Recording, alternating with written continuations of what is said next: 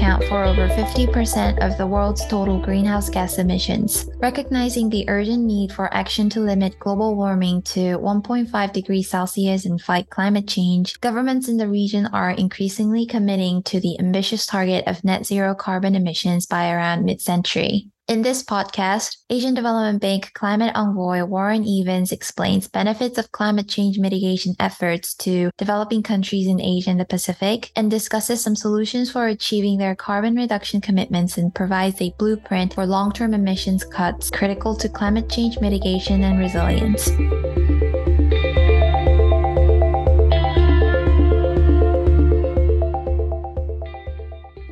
Warren. Many thanks for joining Asia's Developing Future. To start things off, what is the importance of climate change mitigation for developing countries in Asia and the Pacific?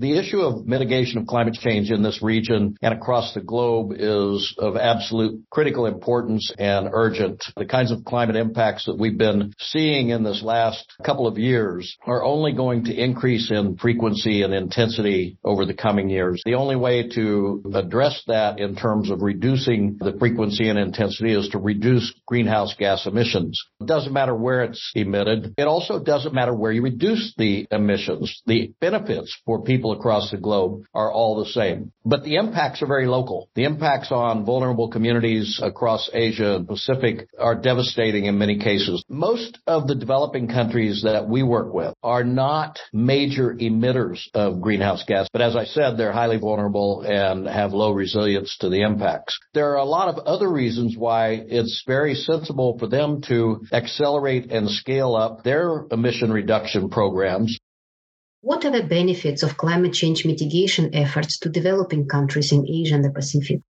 In many cases, it's a matter of energy security. In some of the small island developing countries, which rely on imported diesel, imported bulk oil, it's much more sensible for them to have renewable energy than to rely on these imports. It's much more economic and financially viable for them. A number of the countries are in a situation of low food security and moving towards climate smart agriculture, which sequesters carbon and using nature based approaches to reducing impacts of climate change for adaptation also often sequesters carbon. Both of these are good practices that will reduce the risks of food insecurity. And then finally, in the cities across Asia, whether they are major emitters of GHGs or not, by reducing the emissions from fossil fuel they'll improve the air quality and thereby the public health conditions in those cities. And as you know, many of the cities across Asia have very serious air quality problems. So reducing that air pollution has a major local benefit in addition to the global benefits of reducing greenhouse gas emissions.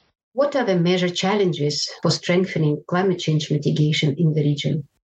One of the challenges that I think every government and every institution like the Asian Development Bank has is that we tend to work on a relatively short planning cycle, three years, whereas the kinds of, of initiatives that are required to actually reduce greenhouse gas emissions at scale take a much longer time period and require a longer time horizon for planning. When I talk about long-term solutions, that doesn't mean to wait on anything. Even though there are uncertainties, we will learn lessons as we go, but we need to start now, but we need to be thinking long term. It's going to take 10 years, 15 years, 20 years to reach the scale of investments that are required to actually hit net zero. Can you please give some examples of solutions for financing climate change mitigation and adaptation?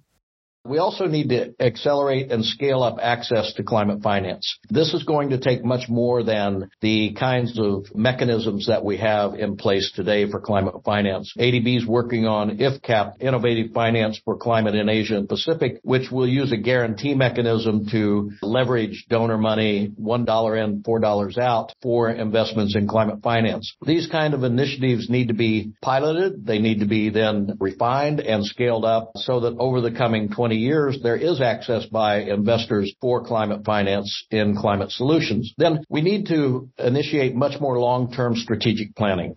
What can policymakers do to be more strategic to promote climate finance growth?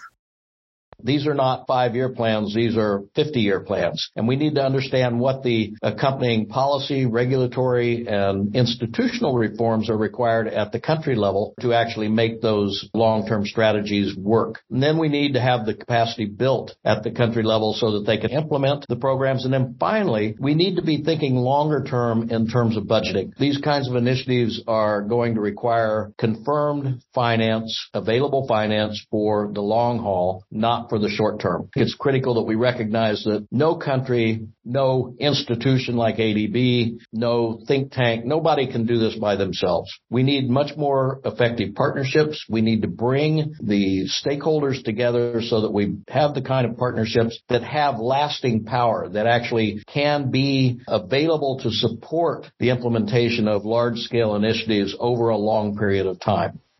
Could you please give an example of one policy instrument solution for reducing greenhouse gas emissions, especially in Asia and the Pacific? Carbon pricing and carbon trading or carbon tax are critically important for us to accelerate and scale up the investments needed in low carbon development. Carbon pricing, emission trading systems, and baseline and crediting mechanism, these are all well recognized as integral components of the broader climate policy architecture to support countries to enhance climate action. If designed well, carbon pricing instruments can incentivize reduction in the consumption of fossil fuels, making deployment deployment of low carbon technologies more attractive, generate revenue for green recovery and growth, support energy transition, and foster regional cooperation.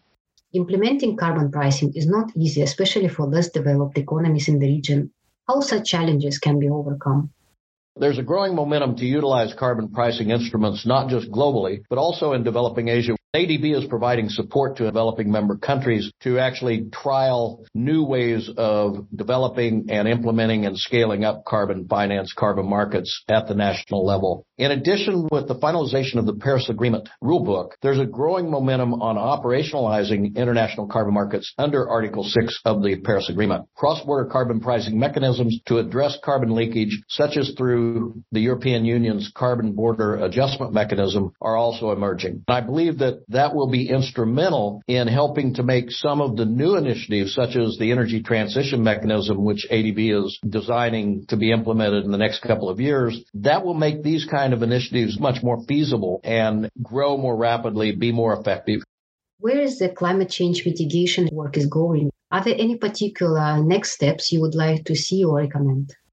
If I'm looking at it from a practitioner point of view, from ADB's point of view, the key areas where we still see gaps in knowledge that is applicable to country level risks and opportunities on climate change. What are the most important areas that we should be working on in terms of climate adaptation and resilience in the near term, the midterm, and the long term? How do you make decisions on whether you use a 10 year, 20 year, 30 year, 40 year planning horizon when you're investing in adaptation? These are very critical decisions because they have a big impact on the cost of actions. What are the greatest opportunities and what are the most logical and achievable and financially viable undertakings that should be looked at first and then in the, again in the midterm and the long term. So thinking through the country level risks and opportunities from a strategic planning level, I think is a critical need in, in most of the countries where we work.